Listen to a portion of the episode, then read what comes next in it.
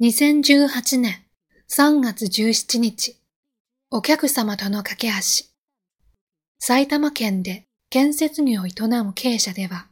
毎月気心通信という社法を発行しています。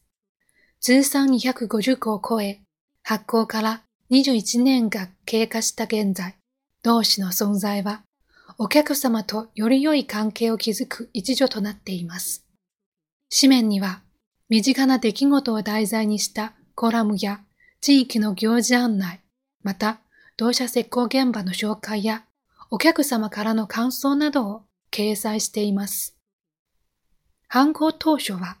建築に関する内容が中心でした。しかし、ある時、社長自身の体験談を記事にすると、多くの犯行がありました。難しい専門知識より日常の些細な出来事の方が身近に感じられたのでしょう。住宅の新築やリフォームを手掛かる同社は、引き渡し後にお客様のもとを訪ねる機会は多くはありません。それでも継続して社法を届けることで長いお付き合いができるようになったと言います。住宅はお客様にとって大きな買い物です。末永く快適な暮らしができるよう、お客様の笑顔を思い浮かべ、